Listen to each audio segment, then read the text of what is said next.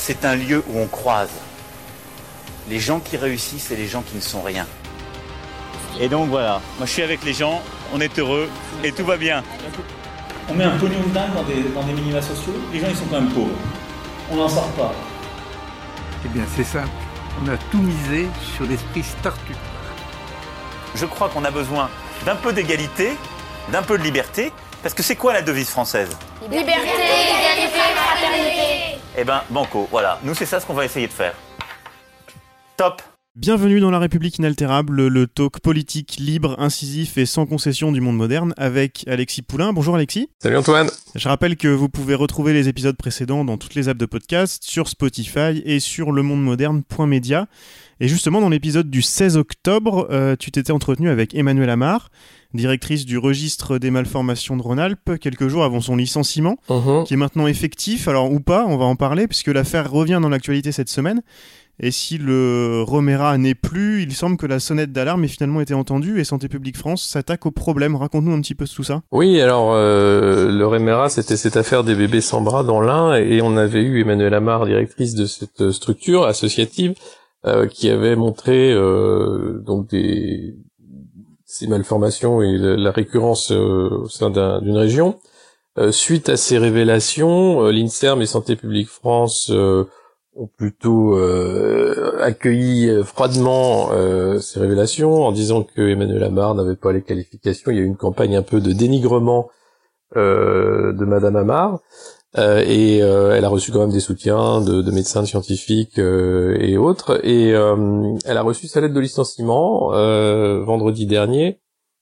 Et tandis que euh, le mari de la ministre de la Santé, euh, qui était ancien patient de l'INSERM, lui a été recasé, euh, je crois, au Conseil constitutionnel ou un truc comme ça.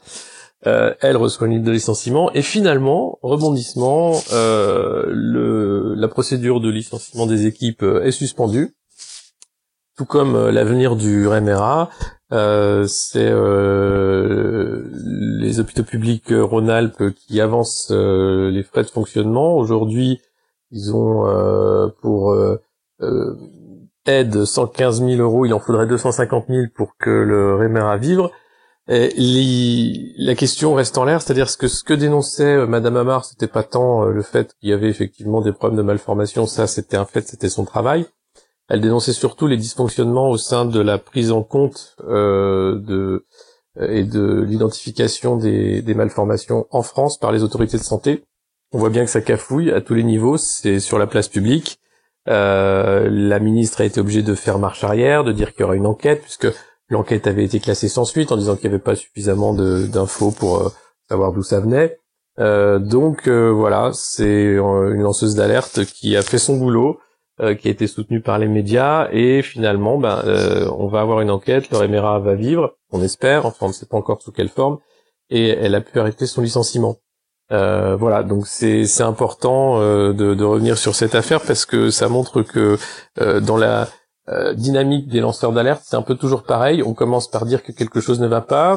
Euh, L'organisation incriminée va tout faire pour euh, noircir, pourrir votre image. Et puis finalement, bah, si on si on s'accroche suffisamment longtemps, alors on perd son job. Hein, généralement, quand on est lanceur d'alerte, on a très peu de protection de l'État, etc. Mais là, ça marche. Euh, donc tant mieux et on est content euh, à la République inaltérable d'avoir fait notre petit boulot dans, dans cette affaire. Un épisode à réécouter et ça a fait l'ouverture euh, des infos de France Info notamment ce matin parce qu'il y a une vraie enquête qui a l'air de se lancer. Eh oui, enfin. Euh, et, et les chiffres, euh, et les, les chiffres ont, ont l'air pour l'instant d'être confirmés, voire euh, revus peut-être même un peu à la hausse. Donc on va suivre, on va suivre euh, cette affaire-là.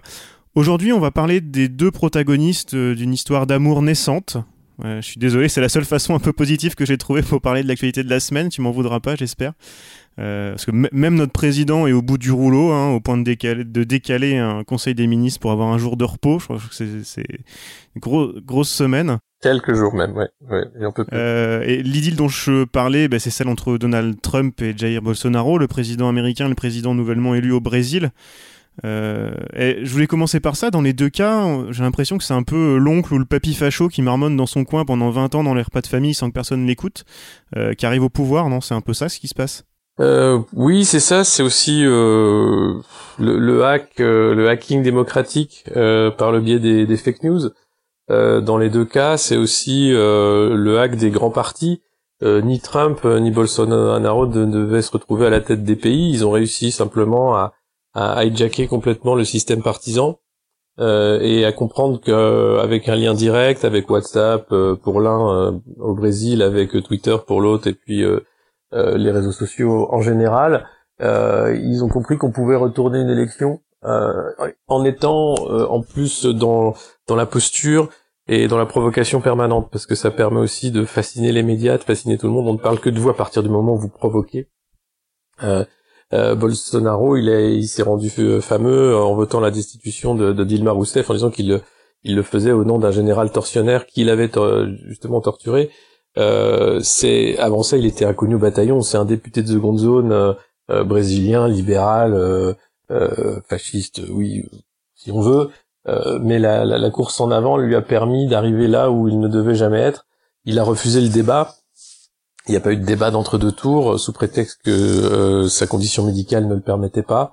donc voilà, c'est c'est deux formules de, de, hacking démocratique et c'est très en vogue en ce moment. On va aller au Brésil dans la deuxième partie de l'émission avec un invité que je te laisse nous présenter rapidement, on en fera la connaissance euh, tout à l'heure. Bien sûr, on aura Eric Battistelli euh, qui a vécu longtemps là-bas, qui est photographe, qui connaît bien le Brésil, qui a perdu des amis même qui ont été assassinés par, par les milices d'extrême droite et qui milite euh, aux côtés plutôt des partisans de, de Fernando Haddad et des anciens du, du, du Parti des travailleurs euh, contre cette montée euh, du fascisme parce qu'il n'y a pas d'autre mot.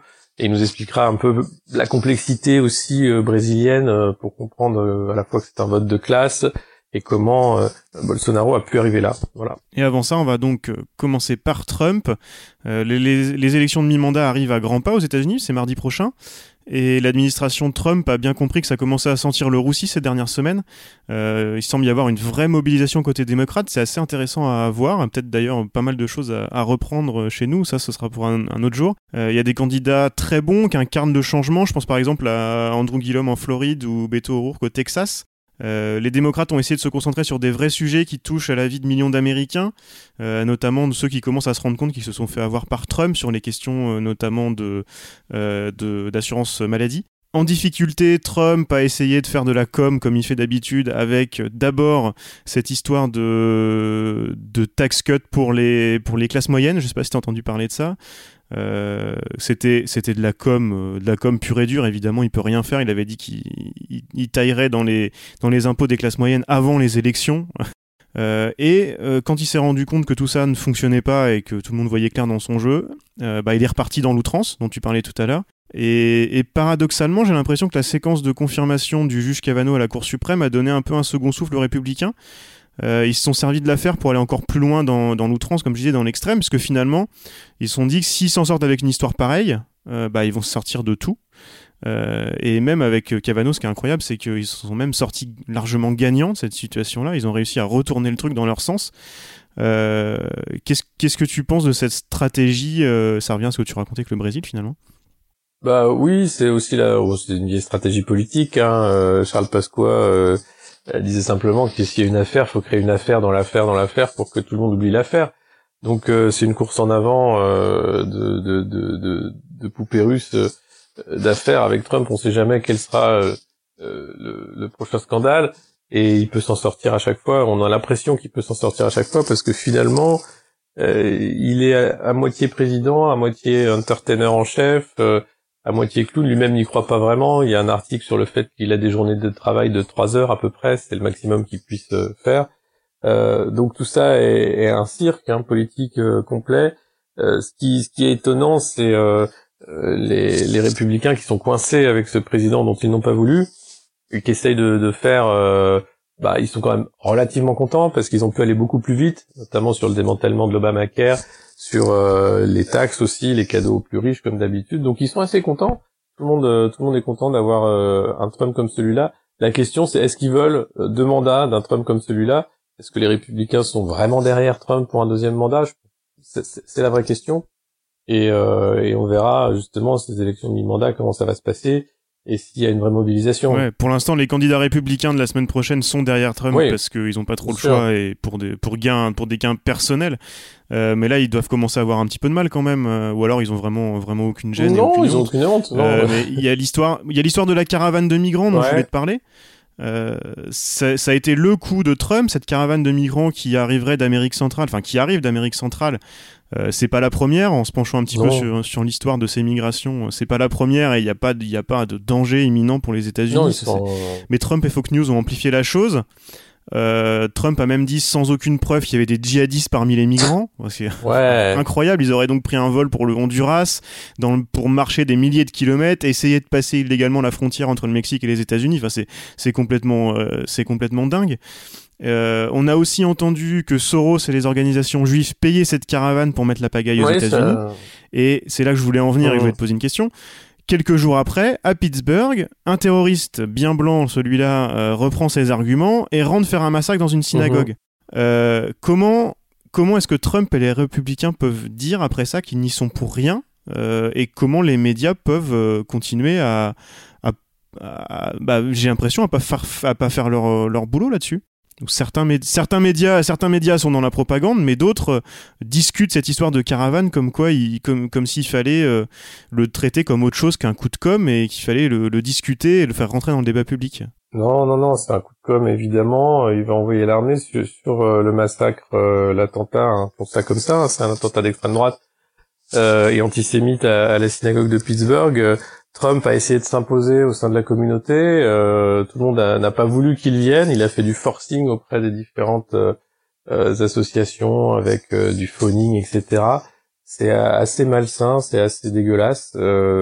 évidemment que les gens savent que ce discours de haine a des répercussions puisqu'il réveille les plus bas instincts et pas forcément des plus intelligents d'entre nous. Et comme aux États-Unis c'est très facile de s'armer, bah voilà où on en arrive. Euh, non, la presse, encore une fois, euh, malheureusement, fait pas vraiment son travail. Il y a, y a des indignations sélectives, euh, il y a des urgences qui sont pas les bonnes. Et à un moment, euh, enfin, rien que l'élection de, de, de, de, Bolsonaro au, Brésil, enfin, euh, c'est a posteriori qu'on s'indigne, mais il faut aussi s'indigner avant, comprendre, essayer de, de, de raconter ce qui se passe là et voir aussi comment on peut aider finalement. Mais dans le cas de Trump, il n'y a pas un barrage anti-Trump. Il appelle ça les fake news médias, tous ceux qui sont pas d'accord avec lui. Euh, mais on, on peut rien faire malheureusement contre ce discours de haine. Il est, il est partout présent, ça marche. Euh, c'est la, la, rhétorique euh, démagogique euh, xénophobe qui marche.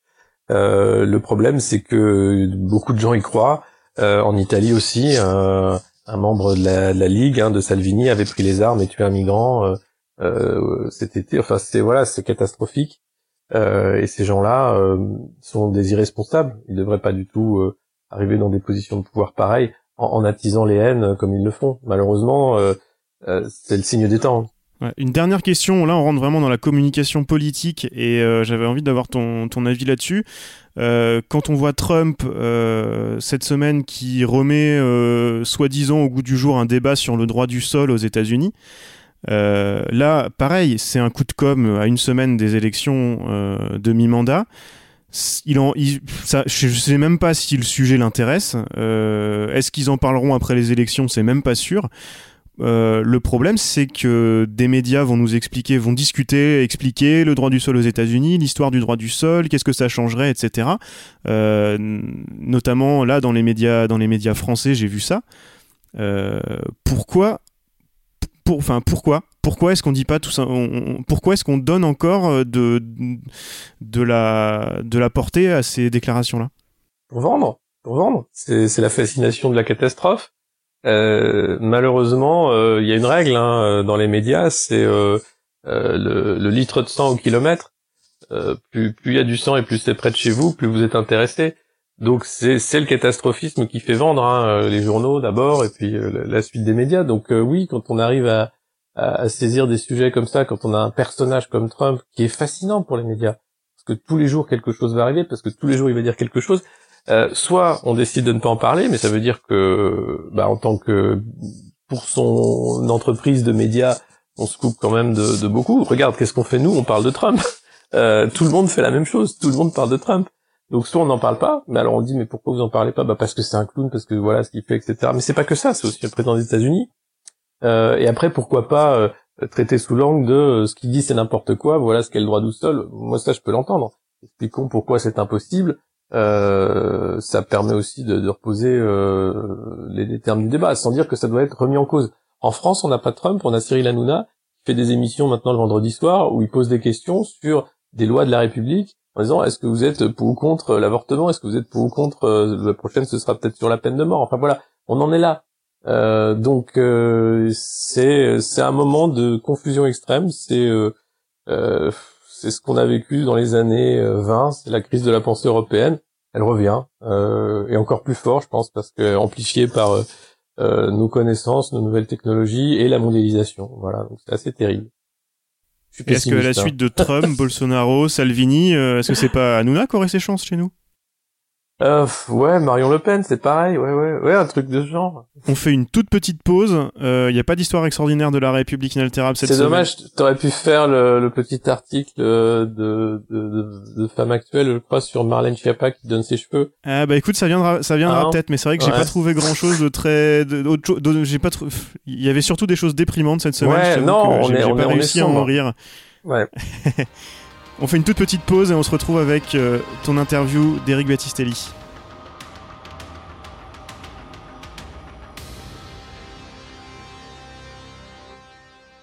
Top. Aujourd'hui, on accueille Eric euh, Battistelli, euh, photographe qui connaît bien le Brésil pour y vivre, amoureux de ce pays, pour parler, bien entendu, de l'élection de Jair Bolsonaro ce week-end, et essayer de comprendre un peu comment ça a été possible d'arriver à ce candidat euh, ouvertement fasciste euh, qui a réussi à obtenir la majorité euh, des votes, comprendre aussi ce mode de scrutin et puis voir un peu comment ce pays en est arrivé là après des années plus fastes sous Lula et, ailleurs et où on en est à se demander si la dictature peut s'installer compte tenu des déclarations alarmantes euh, du candidat. Bonjour Eric. Bonjour Alexis. Alors dis-nous, euh, toi, est-ce que tu l'avais croisé, euh, ce gère Bolsonaro, Bolsonaro pendant tes, années brésiliennes? Est-ce que tu le connais un peu? Est-ce que tu peux nous en dire ah. un peu plus sur ce personnage? Ah, Je l'ai tout à fait croisé puisqu'il est originaire de la ville où j'habite, Campinas, qui est la grande ville universitaire à à peu près 80 km de Sao Paulo.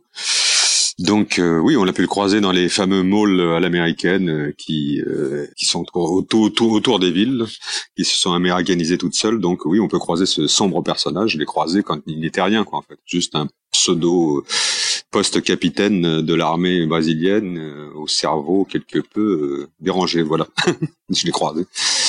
Il a, il a été euh, député aussi pendant quelques années, plutôt un député euh, de ce oui, de, de, ah, même de troisième zone, quoi. Je veux dire, bon, ouais. pour dire, franchement, c'est un minable, quoi. C'est un type dangereux et minable. Il est surtout très bête, quoi, en plus. Voilà, donc c'est, pour moi, c'est un enjeu. Je l'ai vu à l'œuvre dans des, dans des, ce qu'on appelle ces malls, ces espèces de trucs à l'américaine, euh, en dehors des villes, avec le resto et tout, euh, il y a 5-6 ans déjà, euh, revenant dans sa ville natale, plus ou moins entouré d'une espèce de garde blanche, euh, insulter des gens dans les trucs. Enfin bref, toujours avec son gilet pare-balles. Ce qu'il faut dire parce qu'on sait pas, on voit toujours qu'il a l'air baraqué. Il a toujours son gilet pare-balles, donc une espèce de peur. Euh. Ah oui, mais ça lui a pas empêché de prendre un coup de couteau. C'est étrange alors. Euh, le coup de couteau là-dessus, je c'est marrant parce que nous on a reçu pas mal de photos. Alors je ne suis pas dans l'intérieur Google. Euh, une fois, il, euh, il euh, je la publie, on essaiera de la publier. au moment où il a reçu son coup de couteau, ils mettent la main sans gants dans la plaie, ce qui est quand même très bizarre pour des. Et puis après, le lendemain, il a un cathéter où il rigole dès le lendemain. Alors je pense qu'il a certainement reçu un coup, mais moins grave que prévu. Et en tout cas, ça l'a dans l'histoire euh, ça lui a, ça l'a favorisé. Il a gagné à mon avis une grande partie en évitant les débats tellement il est bête. Donc ça. Ouais. Donc c'était une mise en scène, tu penses? Pas forcément, mais ça a été exagéré. Le, premier débat, il y a près d'un mois et demi, deux mois où il participait, il avait une, il est tellement bête, il avait des, des dans, sa main des notes euh, au bic sur sa main qui regardaient donc quelque part. Euh, je sais que tu, tu travailles sur l'économie et des choses comme ça. L'économie pour lui, c'est quelque chose qui lui échappe. Il y a pas mal de choses qui lui échappent au niveau au niveau de son cortex. Je suis très méchant, mais je crois que voilà, en refusant tous les débats, il a gagné quoi face à, face à Haddad, face à un autre, il avait, il aurait pu perdre. On va revenir au début de l'histoire. Euh, en, débat contradictoire, ouais, bien sûr. Mais alors, comment, comment cette, cette personne euh, euh, qui, qui, était, qui attise les haines hein, euh, a pu s'entourer? Qui sont ses soutiens? Parce qu'il a pu faire une campagne quand même remarquée. et qui va l'entourer au gouvernement? Est-ce qu'on a déjà des noms? Est-ce qu'on sait? Je sais qu'il y a justement un, économiste ultralibéral qui séduit les marchés. On parle peut-être d'une ex-star du porno euh, évangéliste pour faire ministre de la culture. Ouais. Ah bon, on en parle. Je, je le connais lui. C'est lui, lui, lui, c'est il est terrible. Alexandre Frotta le nom, le, le nom, euh, je ne sais pas si c'est son nom d'acteur porno, mais non, c'est son vrai nom, Alexandre Frotta.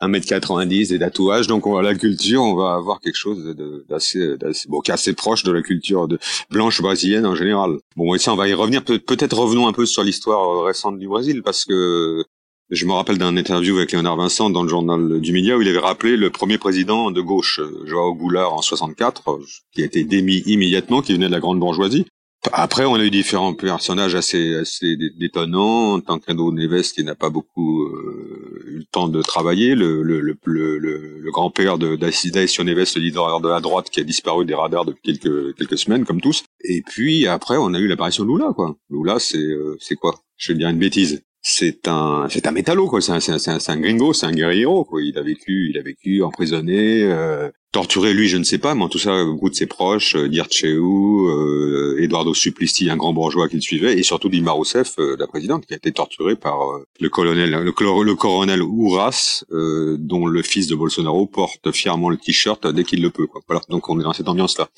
c'est à ce moment-là que apparaît Lula. Faut, faut se souvenir que Lula ne fait pas d'épuration à l'époque. Sur le média aussi, je crois, on, a interviewé un ex de ses proches qui s'appelait Unger, qui est un économiste reconnu, qui enseignait à Berkeley, qui a un certain âge maintenant, qui soutenait Tiro Gomez, le, candidat, on va dire, de je sais pas quoi. C'est difficile de comparer entre le Brésil et la France. Quand je lis les médias français, ils, appliquent, euh, ils appliquent la, grille française au, Brésil. C'est impossible. Ciro Gomez, c'est centre-gauche, enfin on sait pas trop ce que c'est exactement. Bon, il y a eu plein de candidats. Unger était là avec lui, donc il s'est entouré d'économistes. Il, y a un film où on les voit arriver au Plan Alto, à Brasilia, l'espèce d'énorme truc de Niemeyer, ces, capitales comme Canberra qui ont poussé n'importe où. Ils sont assis dans un coin, ils osent même pas s'asseoir. Donc ils se disent, mince, on est arrivé au pouvoir, qu'est-ce qu'on fait? Et là, il ne fait pas, il n'y a pas d'épuration, il n'y a rien, malgré la violence et moi, je dis surtout l'immense silence sur la plus grande dictature d'Amérique du Sud, parce qu'on a, on a le Chili, on a, on, les autres, cet énorme pays, on n'en a pas beaucoup parlé. Je pense que tu es d'accord avec moi. On a eu Socrates avec la République des Corinthians, Chico Buarque qui est venu en France, mais on n'a pas eu beaucoup de, sur le fond de, de, de, de retour. C'est quand même très long. Hein. C'est un peu comme Franco en, Europe. Moi, le gamin, je me disais pourquoi il est encore au pouvoir, qu'est-ce qu'il fait, qu'est-ce qui se passe? Donc, il n'y a pas eu cette, euh, ce travail. Il a été initié après par Dilma Rousseff, il y a eu des commissions, euh, mais euh, ça n'a pas été. Donc, bref, il arrive au pouvoir, qu'est-ce qu'il fait? Il ne, renie pas les marchés. Hein. Il, va, vers du, social. Euh, il y a tout ce programme de la bolsa familiale, l'aide, aux familles qui sont vraiment très très pauvres. Hein. C'est qui représente une immense majorité du, du, pays, comme tout ce qu'on appelle les favelas. Moi, j'aime pas le mot, mais les quartiers il ne renie pas les marchés, il travaille aussi avec euh, avec avec, certaines grandes entreprises euh, brésiliennes de l'époque. Il euh, faut se rappeler qu'on est monté à des taux de croissance à la fin du premier mandat qui étaient assez colossaux. Je me rappelle plus. Hein. Tu es plus d'économistes que moi, mais on n'est pas loin des 13% de, de, choses comme ça, quoi. Oui, oui, c'était c'était le miracle économique du Brésil. champion des BRICS. Et, qu'est-ce qui fait finalement que... Et au-delà de ça, un nom, mettre un nom, parce que c'est un type, les personnes savaient qui dirigeait. On a eu le fameux Collor, euh, qui a participé, à l'impeachment de Dilma, mais qui lui avait toujours les Fernando Collor. On a eu Cardozo qui était plutôt droite dure, bref, euh, l'espèce de transition post-dictature, mais qui était un peu bâtarde, quoi. Donc c'était plutôt quand même ultra-libéral déjà. Il arrive ce type qui se dit bon qu'est-ce que je vais faire? Bon il avait, de toute façon à mon avis vu l'armée tout ça il n'avait pas les capacités de, de faire je parle pas d'épuration, de, de, de, nettoyage. Il a laissé globaux. Euh. moi, j'ai eu l'occasion de le rencontrer plusieurs fois. Il m'a dit j'aurais dû faire une, un contre-pouvoir médiatique. Bon, c'est vrai que ça a joué, en, ça n'a pas joué en sa faveur. Bref, à la fin du premier mandat, euh, dans le monde entier, on le connaît sous son prénom. Il est reçu par Richard Descoings. Il, il y a une fameuse phrase, moi j'y étais, qui lui dit euh, avec Jean-Claude Casanova, reçu. Il est de... J'ai appris à lire à 7-8 ans, quoi. Il vient du Nord-Est, des pays très pauvres. Il a, il a les larmes aux yeux. Et même, même Descoings et Casanova, qui sont quand même des gens assez important, et pas forcément pour Lula, il était très ému. Berkeley, voilà, c'est ce type-là, euh, à un moment donné, est devenu un, comme là, espèce d'icône, euh, et c'est un, base, c'est un guerrier rose, je dirais, c'est proche, c'est proche d'un, des leaders euh, de la CGT, ou à l'époque où il y avait des vrais leaders, on va dire. Des gars qui se battaient, voilà, donc c'est, on me dit le PT, qu'est-ce que c'est? Est-ce que c'est le Parti communiste? Pas vraiment, non. C'est le Parti des travailleurs. C'est ce qu'ils ont issu avec les compagnies roses, voilà. Donc on peut pas appliquer ça. On me demande est-ce que ça ressemble à le PT, au PT, à la CGT, au Parti communiste, à la France insoumise? Je dis non, c'est quelque chose d'autre. Il y avait un leader charismatique et puis des gens autour, quoi. Et justement, ce leader euh, charismatique, qui se retrouve en prison euh, avant les élections, c'est quand même euh, une volonté d'empêcher aussi un scrutin ah bah, ouvert, euh, puisque sans Lula, c'était difficile aussi au PT de, de, de faire monter le candidat ah, tout à fait. Haddad. Ah, bah, c'est, c'est, c'est, c'est, moi, pour moi, c'est d'une clarté limpide. Hein. Quand, quand je lis, quand je lis, je, je, je, je t'avoue que je le lis plus, je ferme toutes les radios euh, françaises parce que là, je, entre BFM et je n'arrive plus, et même même Mediapart, je ne comprends pas. C'est-à-dire qu'ils ils ont ils ont dû recevoir un texte de Chebaki qui dit c'est de la faute à Lula. Bon, oui, légalement, Lula a disparu des radars depuis au moins huit ans, si on est d'accord, parce qu'il y a eu deux mandats, de, donc c'est pas à ce moment ils attaquent Dilma Rousseff.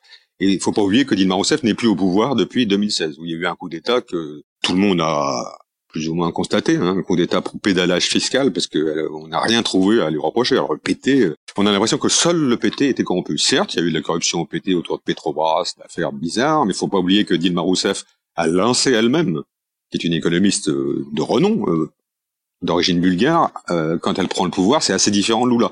Euh, elle, euh, elle, lance les opérations pour le, trouver, faire un devoir mémoriel sur, le, sur, sur, les exactions de la junte, et elle lance aussi Lavajato. Donc, elle se dit elle-même, il y a trop de corruption. Donc, beaucoup de gens au PT, y compris à gauche, lui en ont voulu. Quoi. C'est pas quelqu'un qui était très très très populaire. Quoi. Donc, on arrive à la fin de cette espèce de Big Mac en 2016.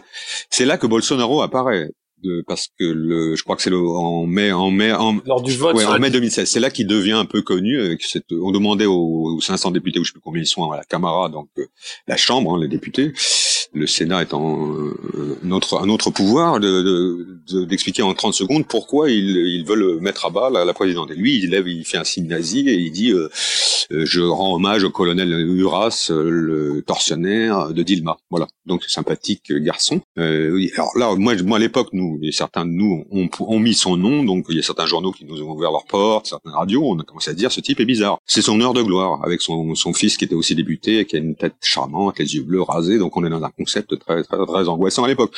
Moi à l'époque, sur lui, j'ai pensé, bon, il fait partie, c'était, pas un des leaders de ce qu'on appelle euh, le grand accord national euh, géré par euh, Jouka, le fameux, le fameux, j'oublie le nom, président de l'Assemblée qui lui a été viré. le nom reviendra. Il y avait Temer.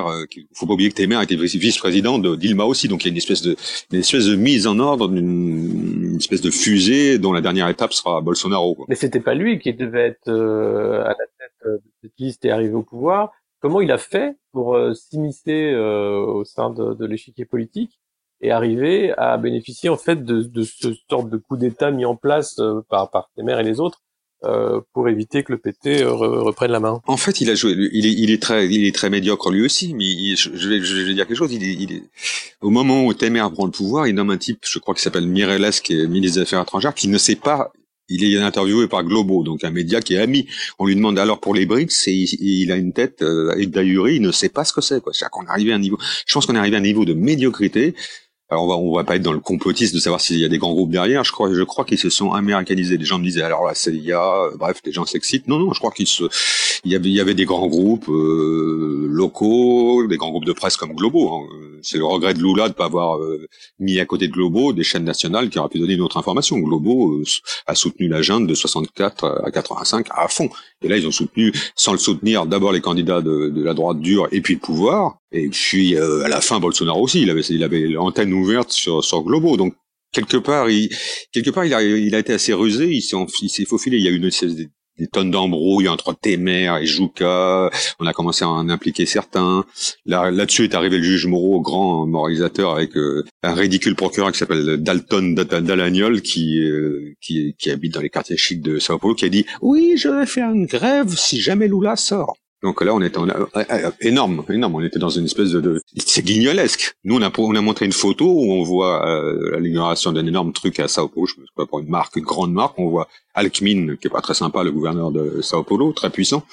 On voit Temer, et on voit euh, le juge Moreau parler en se marrant à, à, l'oreille d'Aïsio Neves, qui est corrompu, affaire de coke, trafic avec les narcotrafiquants, qui lui a disparu, qui était le leader de la droite. Et cette photo-là, on l'a montré des quinzaines de fois, les gens ne comprenaient pas. Mais oui, mais enfin, donc on a un président putschiste, on a un gouverneur qui où les escadrons de la mort frappent, on a un patron de la droite très, corrompu, et on a un juge qui lui parle dans l'oreille. Donc euh, on nous a dit oui, mais c'est peut-être euh, bon, bref.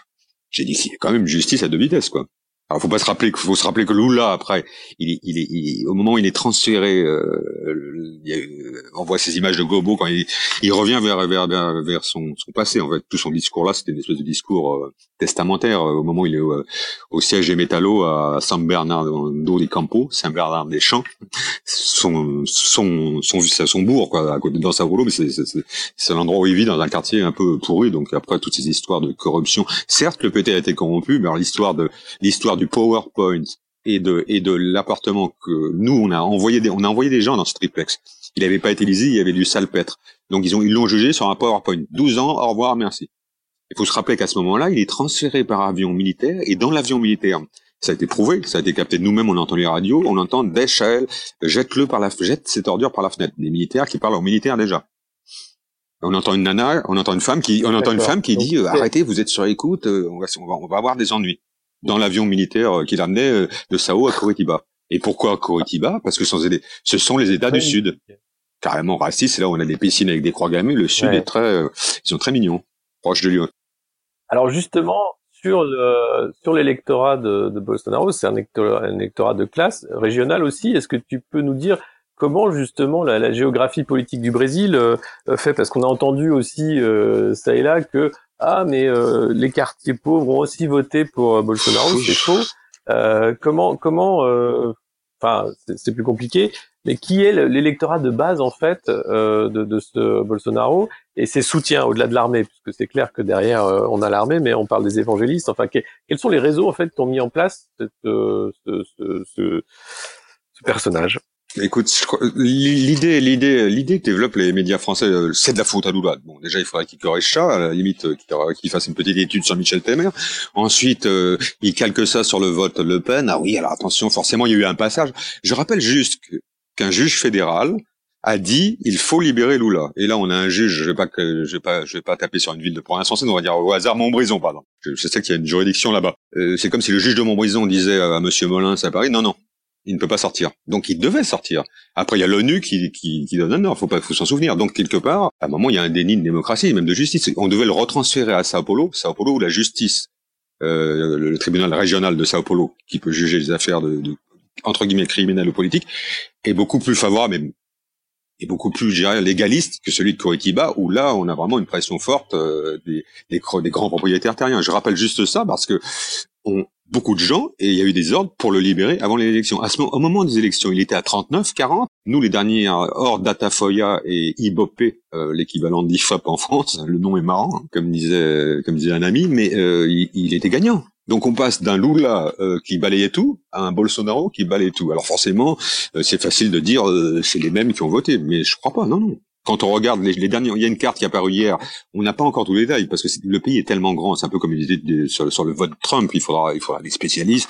On voit que les chiffres donnés, c'est 97% des, plus pauvres ont voté pour Haddad et 97% des, classes qu'on va dire, on va appeler 3 je veux dire quelqu'un qui gagne 3 3 4 000 euros en France euh, après y a après tu, sais comme moi qu'il y a des immenses fortunes là-bas ça c'est c'est une place euh, on a ce qu'on appelle les hélicoptéros moi j'habite le soir on a 300 hélicoptères qui rentrent le soir euh, c'est vertical.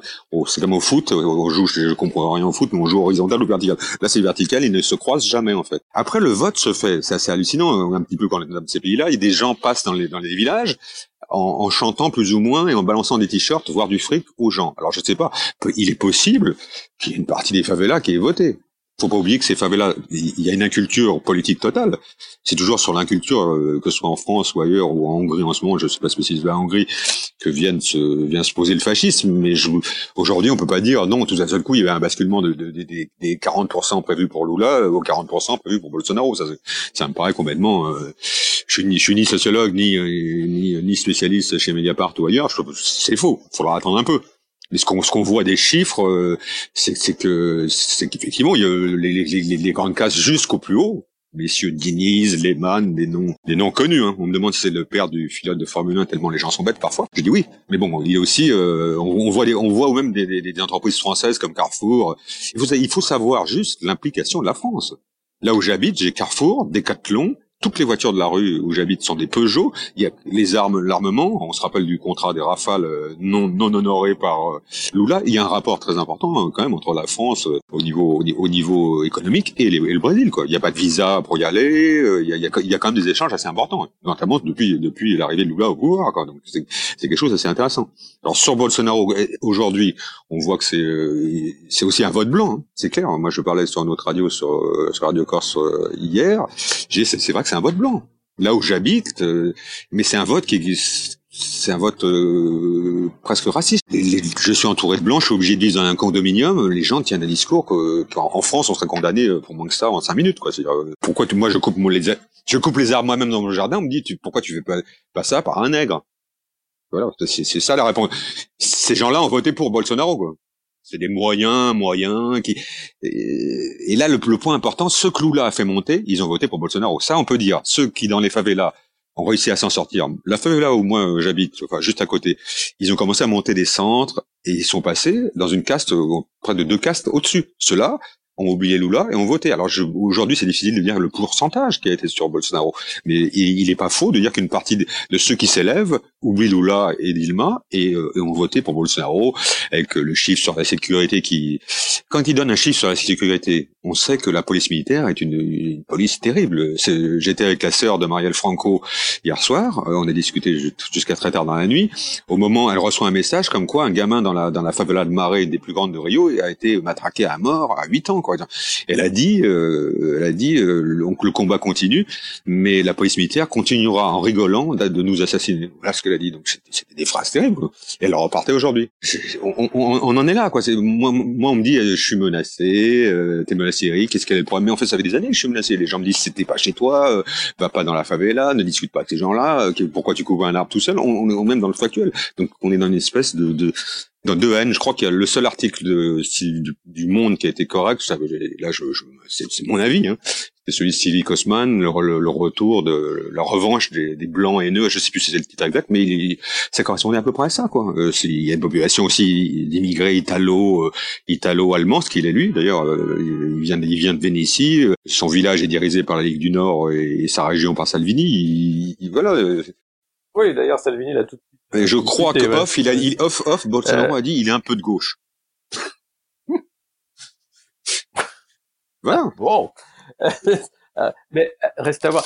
C'est ce que tu dis assez ah effrayant. c'est très effrayant. Hein. ça fait des années un, apartheid non dit au Brésil? Est-ce que là, on va avoir des lois raciales? Est-ce qu'on peut s'attendre à un apartheid légaliste, enfin, où, où, le gouvernement va dire bon bah maintenant c'est comme ça et si euh, parce que enfin les déclarations du candidat étaient quand même incroyables euh, de dire si vous n'êtes pas d'accord euh, c'est l'exil. Bah, nous on lui a posé une question enfin les, maintenant je m'occupe plus de tout ça mais sur les sur les réseaux que j'ai moi c'est des jeunes qui sont de Rio jusqu'à Belém mais qui ont été formés en France qui ont une certaine ouverture donc ils traduisent.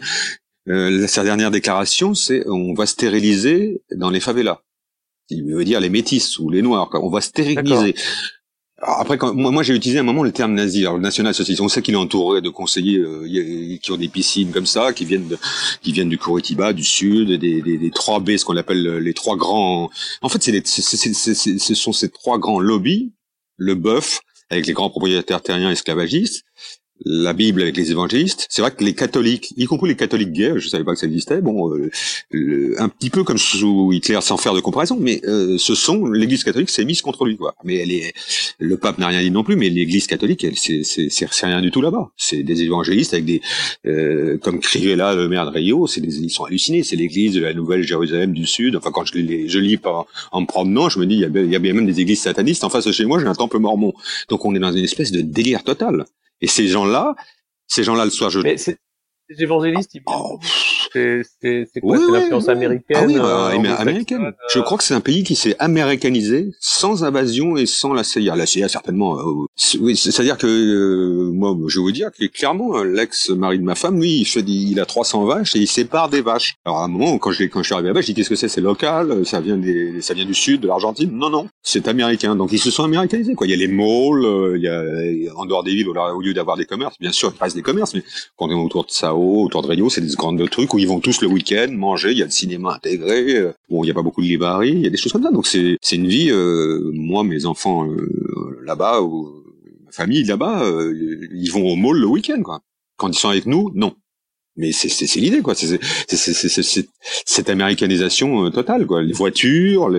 Enfin, il y a, quand même une, une influence directe puisque euh, on a Steve Bannon, l'ex-conseiller de Trump, qui conseille tous les tous les extrêmes droites de, de, du monde, euh, qui a conseillé euh, Bolsonaro et qui est en passe de racheter un média. C'est ce que tu me disais. Record, Record, oui. La télé, la télé, euh, comme ça, ils auront là, ils auront de tout. Ils auront Globo, ouais. Veja, Veja qui faisait des lunes ignobles avec des espèces de serpents qui sortaient de la tête de Lula. Bon, on s'en fichait. Bon, là, là, là, il n'y avait pas de contre-pouvoir en fait. Et il a reconnu cette erreur. Je crois qu'effectivement, il n'y avait pas de contre-pouvoir médiatique. Et pour te dire la vérité aujourd'hui, on me dit oui, euh, on va l'attaquer, mais personne va attaquer. La dernière personne qui a attaqué le Brésil, l'Amérique du Sud, c'est Margaret Thatcher. On se souvient de son énorme succès hein, sur l'île des Malouines. Donc, on me dit les Américains, les États-Unis. Les gens confondent le Mexique avec le Brésil. On est aussi dans une part d'inculture sur, la, sur, la, sur, sur, Hier, hier, euh, Maduro le félicite. Et, euh, on a publié un article où, où Bolsonaro disait Chavez, c'est une grande espérance pour l'Amérique du Sud. Quoi. Voyez, c'est, tu vois, ça peut paraître bizarre, mais mais c'est un militaire. Donc l'autre, c'est un militaire. Il y a le respect. C'est, c'est une espèce de truc. Ouais. Donc euh, Maduro le félicite. Tout le monde a dit comment Maduro. Alors j'ai vu euh, des, des, des, cris d'orfraie de la France insoumise ou d'autres, mais oui, euh, Maduro, Maduro le félicite parce que quelque part l'autre avait dit Chavez, c'est quand même c'est un gars qui entre guillemets qui en a quoi. Vu son, oui, son langage. Leader, même, ouais, leader Maximo. Enfin voilà. voilà. voilà. Je rappelle qu'il a dit si je vois des, des homosexuels, mais la vraie phrase c'est viado, c'est-à-dire si je vois des PD, je les frappe. Ouais. Le jour le jour où il, le, le, jour du premier tour où là on sait qu'il va à peu près gagner, il est avec ses enfants, il a une fille. Il a dit j'ai dû faire une erreur à un moment, j'ai eu une fille. Donc quand même le type, il est dans un truc comme ça. Bon, avec lui, il est marié avec une jeunette. On me dit c'est sa fille qui est avec lui. Là. Non, c'est sa femme. C'est comme Temer qui a 80 ans, il a une femme de 35 ans, donc c'est le côté brésilien. C'est ça qu'on ne peut pas comprendre forcément en France, mais ça joue aussi quoi. Il y a aussi, il y a aussi le physique. Moi, on m'a dit, il y a des nanas des refaites des condominiums qui se refont faire à 35 ans, qui me disent ah Jair, il est tellement, tellement, il a un style, on dirait un acteur américain. Tu vois ce que je veux dire? Le... Mais non, mais, non, voilà. Euh, alors je, je pense que ça joue sur le foot. Je me rappelle de Jacques Chirac à une époque où on disait ça. Euh, si Jacques Chirac était qui était proche de Lula, je, moi je l'ai connu personnellement pour des raisons familiales, il l'aurait été. Hein. Je, je pensais qu'il aurait fait quelque chose peut-être à l'ONU. Aujourd'hui, on a on a quand même un silence mondial. Euh, quand je vois Monsieur Macron qui qui dit euh, bonjour Monsieur Bolsonaro machin et puis qui rappelle aux Brésiliens que c'est un vote démocratique. Mmh j'avoue que qu'ils l'ont mal pris là-bas quoi.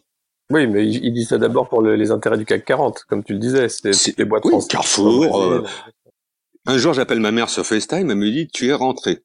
J'avais un, je me rappelais pas, j'avais un Leroy Merlin derrière moi, j'avais pas de pub, un Carrefour et un Décathlon.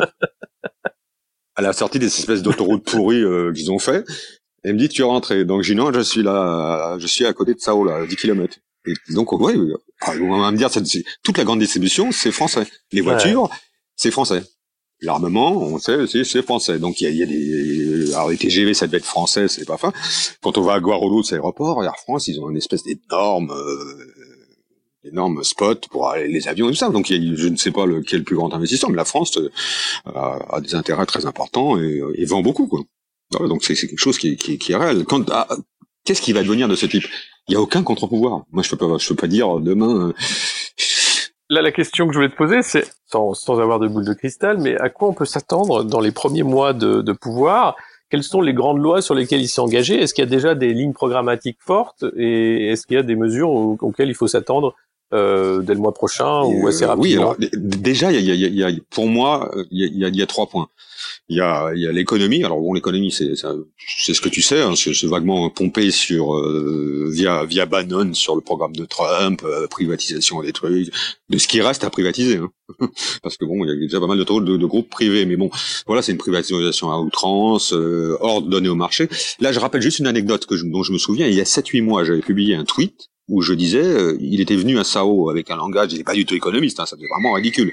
Mais là, tout de suite, on avait vu, j'avais publié quelque chose en disant les marchés, tiens, le soutiennent, soutiennent ce type-là. Je crois que c'est le début euh, du switch, c'est le moment où ont dit tiens, on sent que les autres s'embrouillent dans les affaires de mœurs, de je sais pas quoi, des Jouka disparus, donc tiens, pourquoi pas lui? De toute façon, au moins, ce sera, une bonne dictature, ça rassure, comme dirait, comme dirait l'autre. Donc voilà, je, je pense que c'est à ce moment-là, je, je je m'excuse, mais je, je, ça, me, je, ça me revient en mémoire là. C'était 5-6 mois à Sao Paulo avec euh, une série d'une quarantaine de, de, de, des plus grands chefs d'entreprise. Euh, je sais pas s'il y avait des, des étrangers, je me rappelle, mais certainement des représentants de, de, grands groupes qui étaient là, qui ont dit formidable avec 5000 personnes dans la salle, qui ont un peu dit. Je pense que le, le switch est fait à ce moment-là sur lui.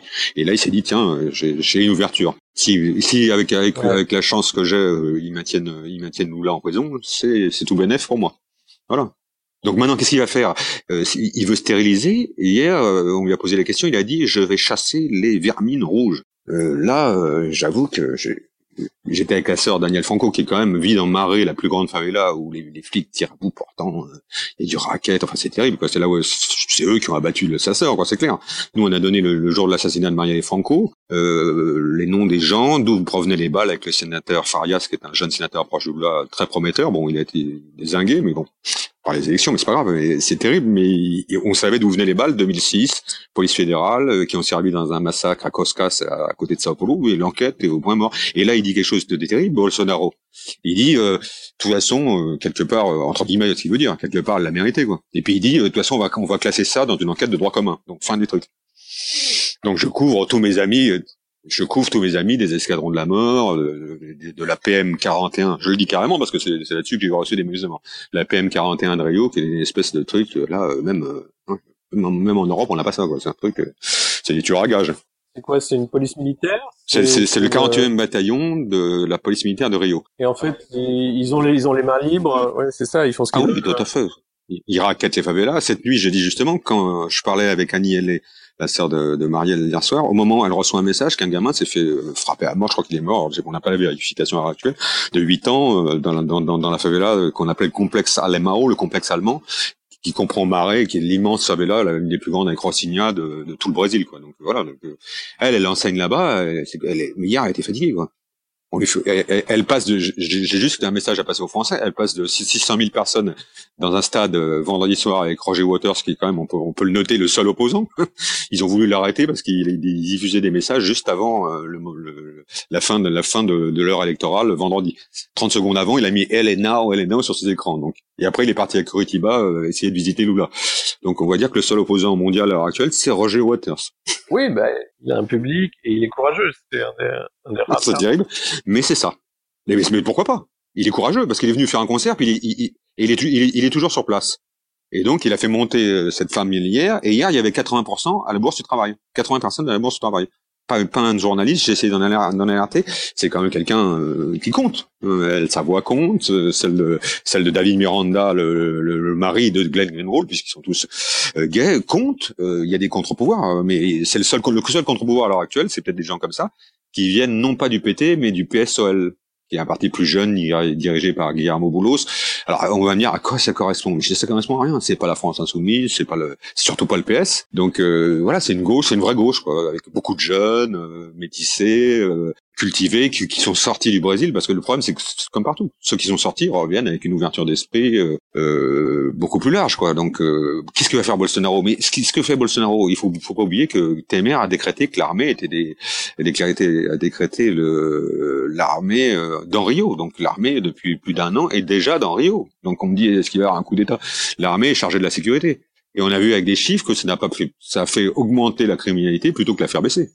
Donc euh, l'armée est déjà déployée. Alors déployée, euh, le pays étant immense et moins peuplé que les États-Unis, on n'a pas, on n'a pas un vrai centre. Tout est presque côtier. On a Recife, Bahia, Rio, Sao Paulo, un peu les terres, le Minas Gerais, Belo Horizonte, Porto Alegre au sud, Sao qui est la grande capitale boursière et financière. Et euh, le reste, on ne sait pas trop. Donc, pour avoir ce vote-là des, des, des, des zones habitées avant l'Amazonie, très loin de l'Amazonie même, il faudra encore du, temps pour l'avoir, mais vraisemblablement, ces gens ont voté pour Bolsonaro, ils sont loin de tout. Alors, il y a aussi le problème des Indiens, il a un discours, l'Indien et l'écologie. Là, il a un discours très, très inquiétant, et je comprends pas que dans le monde entier, on ne s'inquiète pas euh, de ce qu'il va faire de l'Amazonie, parce qu'il est, il en est capable. Ils ont déjà commencé ses amis, les amis de Temer ont déjà commencé à, dire tiens, on va couper un peu de bois. Il y a un type qui a été arrêté, je sais pas combien de millions d'hectares, il avait détruit du, de, de, la partie nord de, de, de l'Amazonie. Donc on est déjà dans ce conflit-là. Je j'entends pas l'ONU, j'entends personne. C'est notre poumon quand même. Euh, je rappelle, hein, pour ceux qui ne sont pas Covid, c'est notre poumon. Est-ce qu'il a un discours très là-dessus, très très très inquiétant Il s'en fout complètement euh, des accords de Paris. Enfin, soyons clairs, il va, il va tout. Oh oui, et, Ah, il a dit, il, a, il a dit qu'il les quittait. Il a dit qu'il les quittait. De toute façon, il a dit. Et autre point qui est un point de, de que, les gens ne connaissent pas. Moi, je, je l'ai répété de multiples fois. Lula avait commencé les négociations et sous Dilma, on a ouvert une ambassade de Palestine assez grande euh, en taille, j'ai même l'immeuble à Brasilia. Le premier truc qu'il fait, c'est qu'il, les gens ne le savaient pas. Me dit ah bon, il y a une ambassade. Oui, on me dit, ils m'ont dit en Chine aussi. Dis, enfin la Chine et la Russie pour le moment, c'est pas complètement des démocraties. On est d'accord. Donc euh, j'ai dit ok en Chine c'est très bien, ou je sais pas où. Et dans les pays arabes. Alors là on me cite l'Égypte avec le maréchal Sissi. Non plus c'est pas quand même. Là on est dans une démocratie. C'est peut-être la plus grande démocratie du monde euh, qui à l'heure actuelle accueille une ambassade. Voilà. Donc c'est vrai qu'il a aussi reçu hier, il, a dû voir, Netanyahou dit je viendrai euh, à l'intronisation immédiatement. Et bien sûr, il a dit je ferme immédiatement dès que je prends le pouvoir l'ambassade de Palestine et j'ouvre une ambassade d'Israël à Jérusalem. Du Brésil à Jérusalem, pardon. Voilà, on, est déjà dans. Il y a des il y a des enjeux de politique internationale qui sont importants quand même qu'on a complètement euh, mis sous le boisseau. C'est-à-dire que, en fait, euh, voilà, euh, on passe d'un pays qui avait un rôle quand même assez important au Moyen-Orient, et quelle, quelle va être la répercussion au Moyen-Orient? C'est ça qui, quand je, lis des articles en France, j'ai toujours eu confiance dans la presse française, j'ai un doute, quoi. Y compris des représentants du monde là-bas ou de Libé, je, je vois pas un truc en disant attention, il n'y a pas que juste un dingo qui, quand je lis dans le Monde hier que c'est un néolibéral, bon un peu un peu foufou. C'est autre chose. Ouais, non non, il y a, y a effectivement des intérêts qui sont en train de se mettre en place au niveau international pour faire un, un axe d'entente, évidemment. Et, il, y a, beaucoup d'argent là-bas. Il, va devenir, à mon avis, un terme un financier pour l'Europe. Moi, c'est mon avis. C'est, ah bah, il y a de l'argent quand on me dit c'est un pays pauvre. les pauvres, euh, on, parce qu'on n'a pas parlé de ça. il y a un moment, au, au moment du deuxième mandat de Dilma, il y a eu un moment, il y a eu une vraie crise. Elle a fait de l'austérité, ce qu'on appelle l'austérité, appliquée au système brésilien le, prix des billets, euh, notamment de transport, là-bas le transport c'est délirant, tu sais qu'il n'y a pas de train, faut prendre l'avion. Euh, euh, on me dit Rio, les gens pensent que Rio c'est au nord et Sao au sud. Non, non, Rio, Rio, Sao, si on, si on est en ligne droite, c'est par Lyon en moins. Fait des années qu'on doit mettre un TGV. Pour rentrer dans Rio, il faut 4 heures et pour sortir de Sao Paulo, il faut 4 heures. Donc tu fais, tu peux aller aux États-Unis et revenir, le, temps de faire Rio en, bus ou en avion ou quoi que ce soit. À ce moment-là, il y a eu des crises quand même. Il y a eu des, on a augmenté le, prix des transports. Il y a eu une vraie crise à un moment donné. Et puis là, il y a eu cette grande manif. Au-delà de lui, il y a des gens encore plus terribles qui s'appellent le MBL.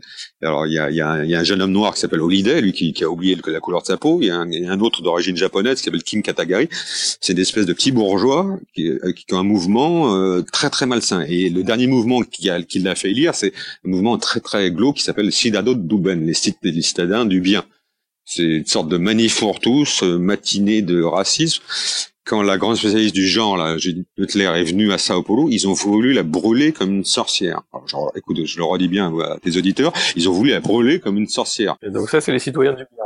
D'accord. Les citoyens du bien, voilà. Donc j'ai oublié de dire ça parce qu'on n'entend pas ça. Moi je me dis quand je suis journaliste au Monde ou je suis journaliste, je sais pas à Libé ou même la presse, hein, la presse, euh, hormis le Washington Post, faut pas oublier que le Washington, c'est Washington Post ou Washington, euh, bref, j'ai un trou que quel, quel journal américain, tu l'as cité dans un de tes articles, euh, l'a appuyé comme font souvent les journaux américains. Donc euh, je sais plus lequel, peu importe. Hein, mais le New York Times a, tapé à mort dessus. Quoi. Il y, y a, quand même via Greenwald, des unes ou El País euh, ou la BBC euh, ont fait des articles euh, que je j'entends pas en France quoi qu'est-ce que c'est que ce type quelles sont ses relations euh, pourquoi quel est son discours complètement délirant quoi moi il est plus proche de, du terre ouais. Euh, matinée d'AD 30 quoi. Voilà, c'est ça ce que je veux dire. Euh, c'est ça. Et, et alors on me dit on va l'attaquer. J'ai dit ah, il faut envoyer une armada. Ça va être ça va être la guerre de la. c'est les Espagnols envahissant la Manche ouais. sous Elisabeth Ier quoi. Vous voyez ce que je veux dire? Tu vois ce que je veux dire? Qui, qui va l'attaquer? Les Américains. Euh, Trump a lâché un peu, il a, il a, passé, enfin déjà Obama a passé un peu euh, l'intervention euh, non plus aux Anglais mais aux Français. Démerdez-vous, on, vous aide au niveau stratégique, attaquer. Allez-y, nous on n'a plus le temps. Donc on sait bien que Trump est en train de, de refermer l'Amérique sur elle-même. J'ai une idée, j'ai une idée moi. Je vais te le dire au niveau économique, il y a une ville qui s'appelle Junjai, qui n'est pas du tout japonaise, entre Sao Et Campinas, il devait, il devait faire les iPhone 7 là.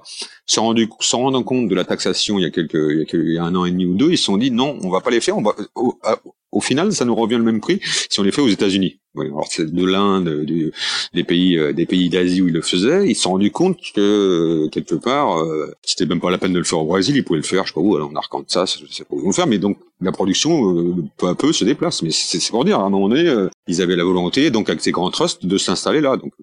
Paul, c'est quand même pas non plus des, c'est pas Bill Gates, même. Il n'y a pas de fondation, ce sont quand même pas, de, ce sont des marchands du temple aussi, c'est un peu ça, quoi. Alors lui, lui, sur sa, personnalité, je suis très inquiet. J'ai suité avec euh, la sœur de Marie Franco, elle est encore plus inquiète. Sa phrase hier, c'est la police militaire, je le redis, va, va continuer à nous tuer, mais comme elle nous tue depuis longtemps, alors ça va être pire. Qu'est-ce qu'il va faire? Il est, il est très anti-homosexuel, hein. il, a, il a un côté très macho, quoi. Les, les, les, les, femmes sont bonnes à babab, hein Bref, et les, les marches derrière, euh, si tu peux. Et puis les gays, euh, si je les vois, je les frappe, quoi. Donc euh, c'est son discours. Mais je pense que je, l'ai vu moi personnellement il y a longtemps dans cette ambiance-là. Il est un peu comme ça, quoi. le, le, le port altier, je vais pas le comparer à Reagan parce qu'à côté de Reagan, je vais dire que Reagan nous paraît très très très très très très très démocratique. fréquentable. Et, et, fréquentable. Voilà. Donc malgré qu'il soit acteur et un peu dans un peu dans le rouge ce type. Non, mais voilà, on ne sait pas. Moi, moi, j'ai une peur effrayante et je, je, ne comprends pas que ma dernière intervention, je sais pas qui je l'ai fait, je crois que c'était Radio Corse ou Corse Matin hier qui m'interviewait, je vais faire le pays, mais c'est de dire, mais les gens ne s'en rendent pas compte, quoi. On sait pas. Tu, me dis, est-ce que toi, tu as une boule de cristal? Moi, j'en ai une aussi. J'essaie de taper. Je me dis, ça va mal se passer. Parce que quels sont les contre-pouvoirs? Oui, ça, c'est à peu près. ça se passera mal pour une partie de la population, ça c'est sûr. pour l'opposition, ça ah c'est sûr. Et pour euh, après aussi pour le reste du climat mondial, parce qu'à partir du moment où on a des bastions comme les États-Unis, comme le Brésil, qui est une grande économie, euh, qui passe de ce côté-là, d'une quasi-dictature, ah euh, bah, ça donne, ça donne des ailes euh, à certains euh, petits dictateurs en devenir ou en gestation, qui vont se dire, bah moi aussi, je vais essayer d'appliquer ces méthodes. Et, et un financement, comme tu disais, et un financement, et l'envoi de conseillers comme Bannon derrière comme on a pu en parler, euh, Bannon virer, euh, c'est la technique. Je te vire, t'es un salaud, t'es trop de droite pour moi. Bon, hop, on se met un peu les démocrates dans la poche et après on t'envoie au Brésil. Où là, euh, là, tu peux dire ce que tu veux. Les, les, les juifs sont des salauds, les noirs sont des salauds. C'est pas grave. De toute façon, là-bas, on a, ils ont pas de loi, donc c'est très bien. Hein, je parle un peu cash, mais c'est ça. Quoi. Donc, il, y a des gens qui m'ont dit Bannon, il, Bannon, il n'est pas derrière lui. J'ai dit si, on a des photos. Il est même avec son fils il est là, le fils qui a une tête de, de, il, a, le physique de l'emploi, c'était, mais on a, il est entouré. Maintenant, on va avoir un acteur porno qui a donné quand même. Je rappelle juste euh, à tes auditeurs qu'il a donné le, soir où le, juge donne l'ordre de libérer euh, Lula, ce juge courageux, Neto, je crois de son nom, euh, ce salopard d'acteur porno, Alexandre Frotta, balance euh, sur tous les réseaux sociaux brésiliens le numéro de portable de lui et de sa famille. C'est des méthodes. Euh, donc c'était c'était c'était il y a huit mois. Donc on nous dit, on me dit euh, quand j'entends Mediapart me dit c'est la faute de la Lula, la, faute de là c'est du c'est quoi Je hais ce mot, ces mots anglicisés, make the planet great again ou make the machin great again. Là ça s'appelle make the délation great again. Voilà. Il balance ça, le mec, on a, on a, il y a des types, on a posté nous une des vidéos hier au moment des élections. Il y avait un type qui se baladait en Sao Paulo avec un fusil. À mon avis, c'est pour tuer des éléphants euh, complètement bourrés au milieu des fils de voiture. Je me dis bon, mais qu'est-ce qui se passe? Bon, ça, ça existe déjà. Quand les types sont partis en live, euh, ça existe déjà. Mais je veux dire, euh, lui, il va dire peut-être. il y a une erreur. Cette, cette violence-là, elle existe. Alors bien sûr qu'il y a une violence endémique. Bien sûr qu'il y a des gangs. Mais il faudra pas oublier que quand les grands journaux européens donnent les chiffres, qui me donne aussi les chiffres d'assassinat de, de, la police militaire. Il y, a, il y a plein de gens de, de, de Human Rights Watch, d'Amnesty International qui disent attention. Euh, là-bas, euh, il y a, y a presque, c'est presque, c'est presque 50-50 quoi. Il y, y a une violence réelle. Moi, j'ai passé 10 ans là-bas. J'ai jamais été contrôlé une seule fois par la police et j'ai jamais été agressé. Et on me dit, oui, mais t'es, es blanc. Je dis, je te rappelle que j'ai dit vite fumer. oui, mais t'es une voiture. Non mais je, je, comme, comme dirait quelqu'un, un, humoriste français, on n'a plus que ça. Il faut, il faut, rire parce que là, je vois pas ce que je peux faire. Et comment comment vous voyez que je suis blanc à travers une, une, vides fumées Oui, non mais c'est vrai. Donc, mais j'ai jamais été agressé. Je suis allé dans les favelas, à Rocinha, je suis allé à Cracoland faire un reportage qui est une espèce accolé au, au quartier chic, une espèce de truc où il y a 600 000 mecs bourrés au crack, on se croit dans la cour des miracles au Moyen Âge, c'est terrible, quoi, en plein milieu de Sao, mais je veux dire voilà, donc tous ces trucs-là existent. Alors il y a un dernier point, c'est que le PT avait déjà perdu les grandes villes, Sao, mais là c'est un raz de marée. Hein. C'est-à-dire que les villes, euh, le, le, pire, c'est le gouverneur de Rio, là, c'est un ancien militaire, et je crois qu'il est encore pire que, que, que Bolsonaro, hein. juste pour te donner l'île de la carte. On a le Doria, le Doria qui était qui, qui, avait la version de The Apprentice de Trump, donc très proche de Trump. On ne sait pas où le, le, le, le, haut du bas tellement il a été refait à 40 ans, qui a, qui a pris la place d'Haddad. Haddad, faut pas oublier que c'est un, un, mec bien quand même. Il a gagné, il a pris cette ville ultra bourgeoise deux fois quoi. Il était maire de Sao Paulo, euh, il fallait les prendre quand t'es au PT qui au pété, on lui a craché dessus. Oui, il fallait, il fallait prendre cette ville quand même où il y a des musées Gucci, des trucs comme ça. Bon, il n'y a pas de musée, mais il y a des musées Gucci de luxe où il y a un, il y a, un centre commercial qui s'appelle le Ciudad Jardin avec Prada, Guerlain, avec un hôtel pour les jeunes femmes euh, de, de tous ces gens-là qui descendent, qui dorment là, qui dépensent 10 000 euros, ce qui est à peu près de la petite favela qu'à côté de chez moi qui compte 1000, 1000 personnes. Ça, ça les ferait manger pendant deux, ans, quoi. Voilà, on, en est là, quoi. Il y a une espèce de, de, de, je sais pas. Ben oui, parce que si moi, blanc, je suis obligé de vivre dans un endroit fermé à cause des méchants noirs, ça, moi j'appelle ça de l'apartheid. Je sais pas, je sais pas comment on s'appelle. C'est comme on appelle. Sauf qu'il n'y a pas encore les lois qui vont qui vont faire rentrer ça euh, dans, dans la façon de s'organiser euh, de la société. Non, mais mais la société s'est déjà organisée sans les lois, donc euh, c'est là qu'il n'y a plus de contre-pouvoir. À partir du moment où, moi on me demande pourquoi je coupe un arbre et je fais pas faire ça par un mec parce que j'aime bien couper les arbres, parce que j'aime bien tondre ma pelouse. Normalement, c'est ce travail est dû à quelqu'un qui est plutôt métis parce qu'on parle de noirs. Il n'y a pas beaucoup de noirs africains. C'est plutôt, euh, moi j'aime pas trop le foot, mais euh, la, tête c'est un type comme Dani Alves. Quoi. Et alors, faut pas oublier l'ignominie des, des, footballeurs, y compris en oui, France. on les a entendus. Euh, je crois que genre, genre, sur Canal Plus dans le couloir, il y a deux jours à Marseille, Neymar qui dit oui formidable et son père qui est là ouais t'as raison et tout. Donc voilà, donc euh, ces gens-là, euh, quand on est des types comme Neymar sur les favelas, je vais dire quelque chose de bizarre, mais euh, si j'étudiais, j'aimerais bien savoir ces types pour qui le foot est le seul manière de s'en sortir, quelle est la part euh, de, de, de, de, la puissance de la parole de, ces, de, Ronaldinho, de, de Neymar, euh, de tous les joueurs euh, européens, Thiago Silva, tous ces journalistes sur le sur le vote J'aimerais savoir, peut-être qu'on le saura dans un mois, mais je pense que c'est là, ils sont, sont entendus. Sur quelqu'un qui n'a pas la culture, il se dit tiens Ronaldinho, il porte le numéro 17, on va voter 17, voilà. Ces, ces systèmes-là, tu le sais très bien, ne peuvent fonctionner que sur des gens qui sont qui, qui sont soit dans la misère totale, qui n'ont pas accès à la culture, qui travaillent presque dit qui ont quatre boulot. Quand on a parlé d'austérité avec Dilma, je veux dire que ceux-là, ils n'étaient pas dans l'austérité. Hein. L'austérité, ils savent même pas ce que c'est. Hein. Ils sont toujours dans l'austérité. Ils sont même en dessous de l'austérité. Je sais pas comment ça s'appelle en économie, ça va pas exister. Mais Donc euh, ça ne change pas leur quotidien. Hein. L'extrême pauvreté.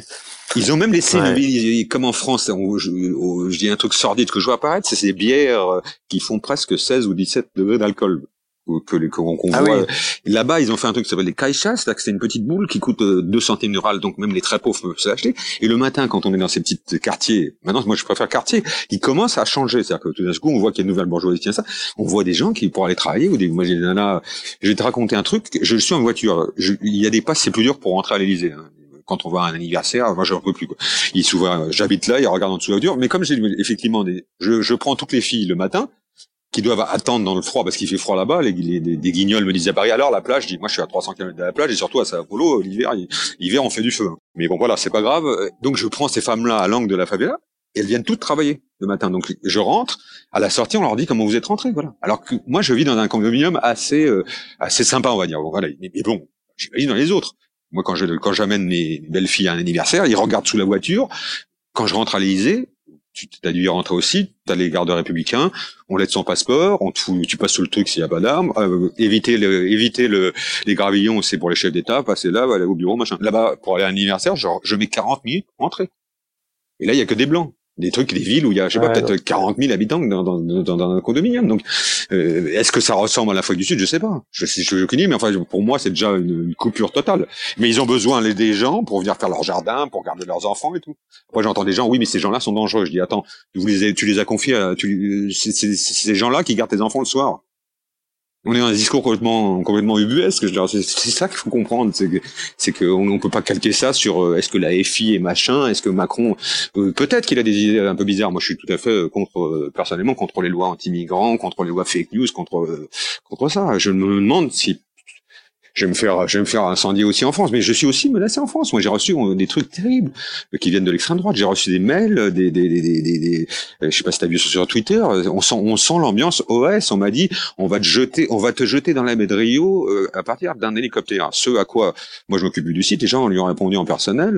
bon, il y a, il y a, plein de Corses qui sont venus immédiatement parce que je suis Corse d'origine. Je sais pas si tu as vu, mais en plus, le président. Alors, il y a un truc très marrant. On va peut-être finir là-dessus.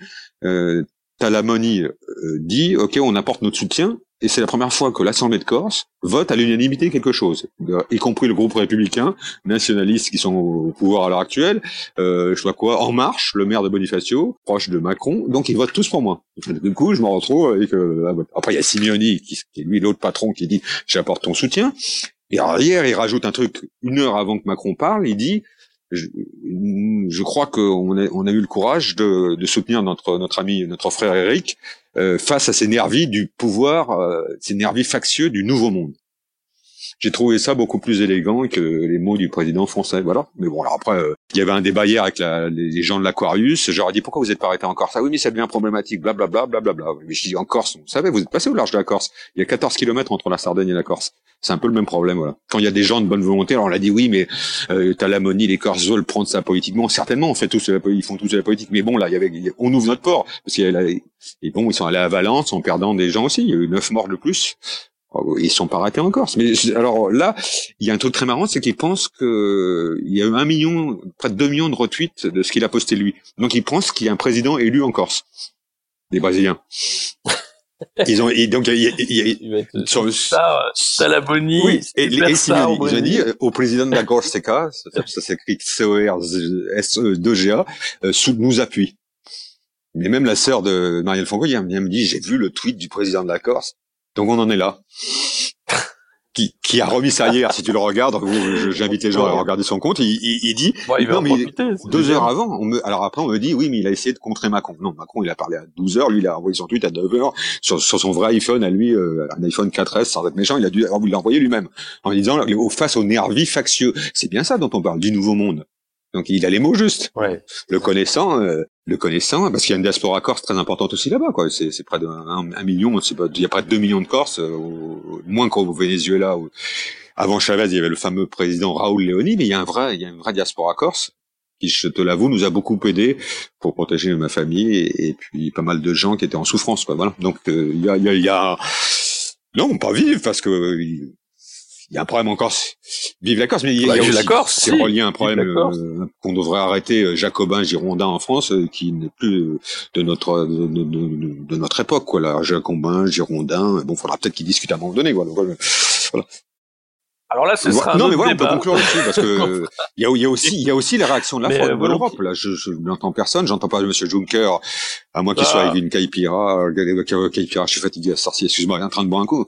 Mais je, je dis, voilà, j'entends rien, j'entends rien, je sais pas, que, que dit le Parlement, il y a des petits trucs, euh, que disent. Non, l'Europe, l'Europe est, l'Europe est toujours euh, très silencieuse et. et Certes, mais là, là, quand même, on a, on a, t'es d'accord avec moi qu'on a quand même un type très dangereux. Qui, ouais. qui, qui peut être, à mon avis, la lecture que moi j'en ai, qui peut être un financier à flux tendu, parce qu'il y a beaucoup d'argent, hein, vers, euh, vers l'Europe. Salvini, et puis alors on va lui dire tiens il y a Maurice euh, en Hongrie, il y a Maurice en Pologne, il y a, il y a Jaco là-bas, euh, envoie, il va envoyer peut-être, on ne sait pas, moi je ne sais pas, c'est dans la boule de cristal.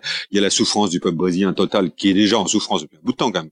Moi ma phrase euh, fétiche, c'est que ces gens-là ils crient depuis la nuit des, temps, quoi, donc ils vont continuer à crier. Comme disait hier euh, Agnel Franco, bon les flics nous tuaient, ils vont continuer, alors qu'ils aient pas, pas ce droit que ce soit mis dans les lois qu'il faut tuer les gens, je ne sais pas. J'espère qu'un contre-pouvoir naîtra quand même, il peut pas faire ça, ou alors ce sera quand même euh, pour moi ce qu'on appelle un nouveau Munich. Je, suis clair là-dessus. On se rappelle, c'est pas le club de foot, c'est euh, l'acte politique euh, lâche hmm, dont tout, le monde se souvient. Voilà. J'ai l'impression qu'on va un peu vers ça parce que on, ben, on va on va regarder ça de près avec toi, Eric. Merci de ta disponibilité. Écoute, voilà, j'espère que pas été trop long, pas, pas trop confus. Voilà, j'ai parlé avec mon cœur et, et bah oui, merci. Ma vision, ma vision du Brésil aujourd'hui, oui, comme d'habitude, voilà. Mais c'est important parce que je pense qu'il y a une, une, méconnaissance du Brésil, donc c'était important de t'avoir pour pour faire ce décryptage, voir aussi un peu euh, aller chercher un peu euh, au-delà sur ton Twitter. Et puis peut-être avoir les avoir les chiffres les plus les, plus précis d'ici quelques semaines. Il va y avoir des gens, il y a des gens comme Mathilde Darrière qui sont très bien, qui travaillent là-dessus, qui, qui, qui, étaient présents. Voilà, qui, des, des, sociologues, des chercheurs qui vont nous dire exactement qu'est-ce qui s'est passé. Mais non, non, non. Moi, je dis non tout de suite au basculage d'un vote euh, Lula. Euh, on n'est pas en France. C'est pas euh, c'est pas le communiste est devenu Front National. C'est pas ça du tout. C'est beaucoup plus complexe.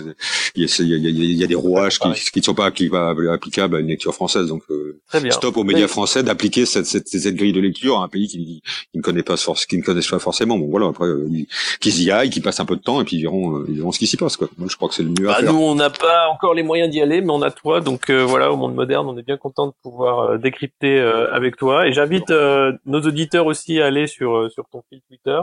Voilà, qui, qui, qui, est tenu par des gens formidables, des jeunes, qui, sont certains francophones, parfois c'est en anglais, bon peu importe. Mais on va essayer d'élargir ça pour donner une info. on se regroupe, on a on a discuté hier soir avec avec ces gens-là, avec la sœur de Marielle Franco, avec Monica Bellicio, Glenn Greenwald, les gens comme ça. On va essayer de créer un contre-pouvoir puisqu'il n'existe pas. Il existe un peu, mais on, va essayer d'élargir à l'Europe, d'essayer de, traduire ça quoi. Ah, médiatique et nous on va on va aider justement à, à, tenir. À... Écoute, je te remercie, je te remercie beaucoup Alexis. Merci beaucoup Eric. Te dis à bientôt. C'était La République inaltérable avec Alexis Poulain, une balado-diffusion du monde moderne sur une idée presque originale d'Antoine Gouritin. Retrouvez les épisodes précédents dans votre application de podcast favorite, sur Spotify et sur lemondemoderne.media. Suivez Alexis sur Twitter, poulain2012, et rendez-vous la semaine prochaine pour un nouvel épisode.